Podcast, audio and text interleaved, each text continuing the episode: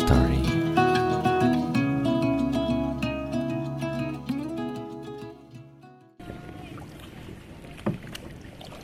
เดี๋ยวหนูจะเอาไปตรงกลางก็ได้พี่ต้องฉะใช่ค่ะก็ผมก็ทำตามคุณนะคุณจอย ไม่ถ้าเราจะเอาไปตรงๆอะเราต้องคนละฝั่งกัน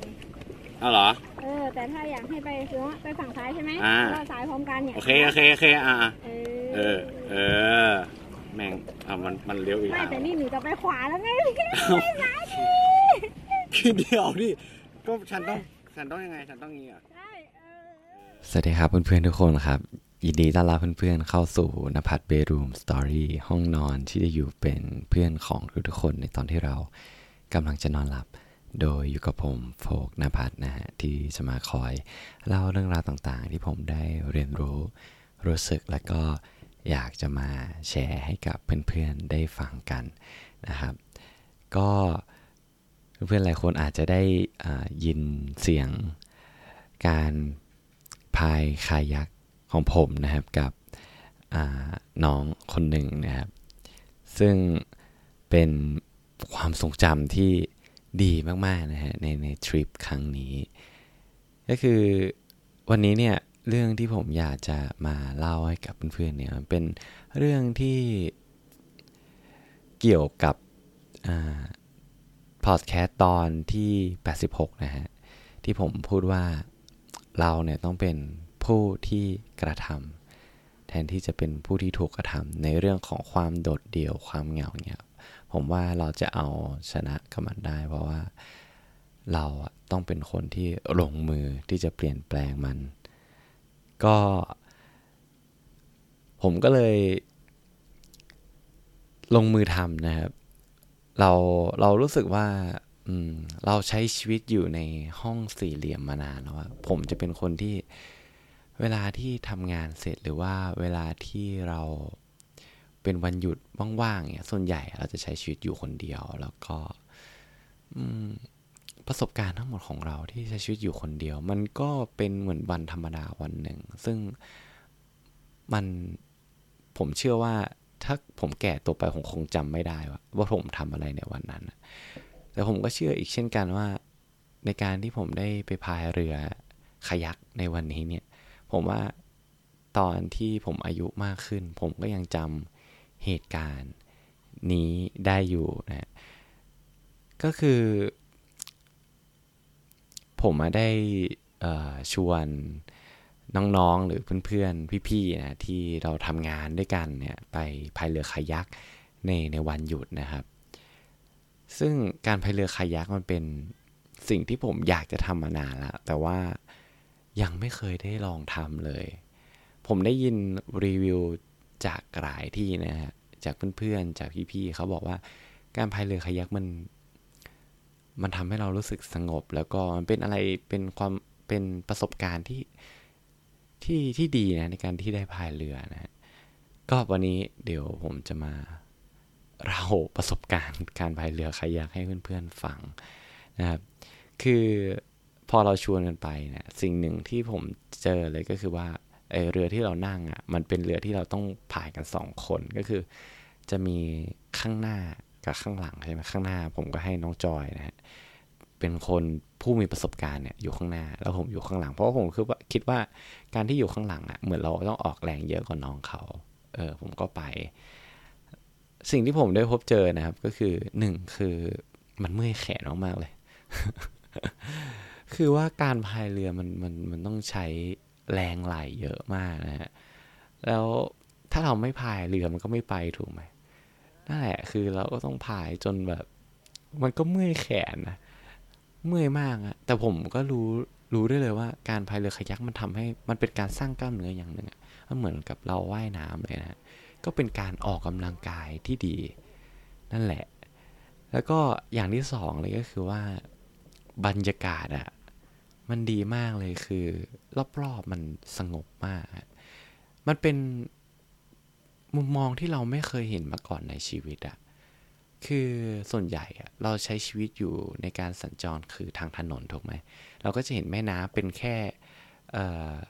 สิ่งแวดล้อมที่อยู่ใกล้กับเรา แต่ว่าพอเราได้ลองเข้าไปจริงๆอะมันมันเห็นอีกมุมมองหนึ่งคือเราเห็นคลื่นน้ำเราเห็นผู้คนไปตกปลาเออแล้วสิ่งที่แบบ สิ่งที่ผมว่าพิเศษมากๆเลยนะ ก็คือว่า การพายเรือมันมันช้าใช่ไหมแล้วตอนนั้นผมไปพายตอนเย็นแบบใกล้จะมืดละเราก็เห็นท้องฟ้าที่แบบดวงอาทิตย์มันใกล้จะตกดินอะเราก็เห็นท้องฟ้าที่มันเป็นแบบสีแดงๆ แล้วก็มีก้อนเมฆ แล้วก็มีพระอาทิตย์ที่แบบมันไม่ได้แสบตา มันแบบมันสวยมากเลย คือมันอธิบายไม่ถูกสิ แต่ว่าผมก็อยากให้ เพื่อนๆลองดูนะเพราะมันสวยมากจริงและอีกอย่างคือเวลาที่แบบลมพัด มาใบหน้าของเราอะเออมัน มันเป็นความรู้สึกที่อย่างที่พี่เขาบอกเลยคือมันสงบมากๆเลยนะ นั่นแหละ แต่สิ่งที่แบบ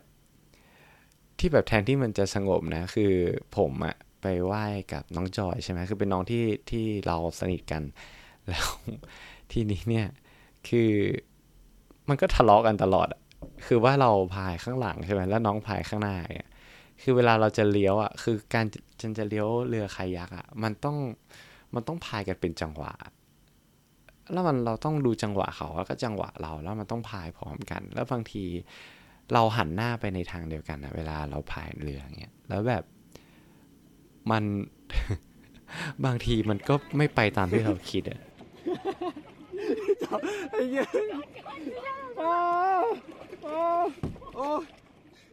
แล้วบางทีแม่งเรือมันก็จะแบบวนๆแล้วก็ไปชนเรือลำอื่น มันก็จะเป็นแบบโมเมนต์ที่แบบตลกมากๆเลยนะเออแล้วก็อีกอย่างหนึ่งคือเราพอเราพายเรือไปใช่ไหม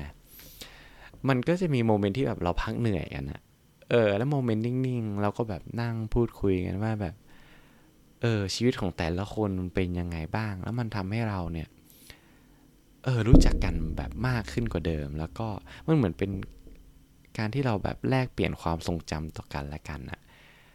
เออแล้วผมก็ไม่รู้นะว่าเฮ้ยถ้าเราไม่ได้ทำกิจกรรมนี้ร่วมกันอะเออเราจะมีบทสนทนาที่มัน ที่มันแบบ เออดีอย่างนี้หรือเปล่า นั่นแหละ เออแล้วก็หลังจาก นั้นน่ะก็คือเราก็ได้เห็นแบบ reaction ของเพื่อนๆนะคือเราไปกันเราไม่ได้ไปกันแบบสองคนนะ เราไปกันประมาณหกคนแล้ว เราก็เห็นแต่ละคนพายเรือเนี่ยคือมันจะฮามากคือจะมีพี่คนหนึ่งเขาชื่อพี่จอบนะเป็นคนที่ตัวใหญ่แล้วก็เหมือนมีแรงเยอะอะแล้วก็นั่งเรือไปกับพี่กาที่เป็นแบบ เป็นผู้หญิงห้าวๆนะครับเขาก็นั่งข้างหน้าพี่จอบก็นั่งข้างหลังแล้วทีเนี้ย การพายคือคือพี่จอบอะคือแกนั่งนิ่งเลยเว้ยแล้วให้พี่กาดอะพายเรืออย่างคนเดียวเลยแล้วแบบที่ฮาแบบนั้นคือแกชิลมาก คือพี่จอบเหมือนแบบแกเคยตกปลาใช่ไหมแกจะใส่หมวก แล้วก็จะใส่แว่นกันแดด เออ แล้วก็แบบปล่อยให้พี่การ์ดพายอย่างเงี้ยแล้วแล้วแบบ moment ที่เราเห็นคือมันแบบมันตลกมากอะ่ะ คือแทนที่คนที่แบบมีกำลังกำลังเยอะ จะเป็นคนพายอะ่ะ แต่พี่การ์ดเป็นคนพายแทน ก็เราก็ได้เห็น reaction ของเพื่อนของเราเงี้ยมันก็สนุกมากๆเลยนะแล้วหลังจากที่เราพายเรือกันเสร็จแล้วก็นัดกันไปกินหมูจุ่มด้วยกัน เออ ก็เป็นแบบโมเมนต์ที่ที่ดีอะ คือเราก็ไปคุยแลกเปลี่ยนความทรงจำนั่งมองรูปที่เราถ่ายกันตอนพายเรือขายยักษ์เนี่ย เออ ก็มารีวิวกันว่าตอนนั้นเป็นยังไง คือมันเป็น ความทรงจำที่ดีมากๆเลยนะ แล้วก็ทำให้เรารู้จักกับเพื่อนๆของเราหลายคนมากขึ้นด้วย มันทำให้เราแบบ เออ สนิทกันอะสนิทกันมากขึ้นกว่าการที่เราแบบแบบทำงานเจอหน้ากันแล้วก็กลับบ้านอะไรเงี้ย เออ เป็นโมเมนต์ที่ดีมากๆเลยนะ แล้วไอ้เรื่องทั้งหมดที่ผมเล่าให้กับเพื่อนๆเนี่ย คือผมแค่อยากจะบอกว่า ความทรงจำที่ดีอะมันสามารถที่จะเริ่มจากตัวเราได้เว้ย ผม คิดไม่ออกเลยนะว่า ถ้าผมไม่เป็นคนที่แบบเป็นหัวโจกที่ชวนเพื่อนๆไปพายเรือด้วยกันนะเออ เราจะมีความทรงจำที่ดีอย่างนี้กันไหม คือสิ่งที่ผมเอนจอยอีกอย่างหนึ่งนะ นอกจากตัวผมก็คือการที่เราแบบทำให้เพื่อนของเราที่ไปกับเราเออ มีความทรงจำที่ดีร่วมกันได้ แล้วมันก็ทำให้เรารู้สึกว่า เออ เรามีคุณค่าอะไรบางอย่างที่ที่เราได้สร้างกับคนที่อยู่หลายล้อมเราเนี่ย มันก็เป็นความรู้สึกที่ เออดีมากๆเลยนะ พอผมกลับบ้านไปผมก็ยังคิดเลยว่า เออ น่าจะไปพายเรือกันอีก แล้วก็ เออ ไอความทรงจำดีๆอย่างเงี้ย เออ เราสิ เราสามารถที่จะสร้างมันได้จริง ๆ นั่นแหละ แล้วผมก็ เออ อยากจะเป็นกำลังใจเพื่อนๆ แล้วก็อยากจะเชิญชวนเพื่อนๆ นะครับ คือหนึ่งคือไปลองพายเรือคายักดู ผมก็คิดว่า มันคนที่ไม่เคยทำพายเรือไม่เป็นหรือว่ายน้ำไม่เป็นไม่มีปัญหาเพราะมันมีล่มเรือสูชีพ เอ้ยเรือสูชีพ เสื้อชูชีพ เออแล้วผมคิดว่ามันคือมันปลอดภัยแล้วมันไปกันได้นะ แล้วการพายเรือมันก็มันก็เป็นเรื่องที่เราต้องเรียนรู้กันไประหว่างทาง ซึ่งมันก็มันก็ตลกตลกดีอะเออ นั่นแหละ แล้วก็อีกหนึ่งอีกหนึ่งอย่างคือผม เชิญชวนเพื่อนๆในที่นี้คือถ้าใครกำลังรู้สึกเหงา รู้สึกโดดเดี่ยว รู้สึกว่าเศร้าอย่างเงี้ย ผมคิดว่าไอไอความรู้สึกพวกนี้มันเกลียดการเคลื่อนไหวของร่างกายเว้ย เคลื่อนไหวเกลียดการ action ของเราอะถ้าเราไม่ยอมรับในสภาวะเนี้ยเราต้องเป็นคนที่ action กับมัน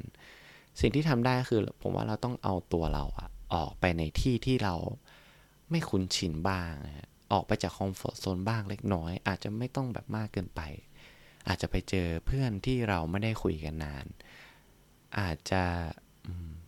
ไปเที่ยวคนเดียวในที่ที่ที่เราอยากจะไปแต่ก็ไม่ได้ไปสักทีเพราะว่าไม่มีใครไปด้วย หรืออาจจะเป็นการแค่เราออกไปเดินไปวิ่งที่สวนสาธารณะผมว่าเรื่องเล็กๆแค่นี้มันมันมันอาจจะทำให้ความรู้สึกของเราอะ่ะ เออมันเปลี่ยนไปบ้างไม่มากก็น้อยนะครับ โอเค เรื่องที่ผมอยากจะมาแชร์ให้กับเพื่อนๆในคืนนี้ก็มีเพียงเท่านี้แหละนะครับ แล้วเรามาเจอกันใหม่ในตอนหน้าผม ก็หวังว่าจะได้มาแชร์ประสบการณ์ที่ดีของผมแล้วออยากจะเป็นส่วนหนึ่งแหละที่ที่สร้างแรงกระเพื่อมบางอย่างให้กับเพื่อนๆได้ออกไปสร้างความทรงจำที่ดี เพื่อนของเราด้วยกันนะครับ ก็คืนนี้ผมขอให้เพื่อนๆนอนหลับฝันดีนะฮะ แล้วเรามาเจอกันใหม่ใน EP หน้าลาติสวัสดีครับทุกคน บ๊ายบาย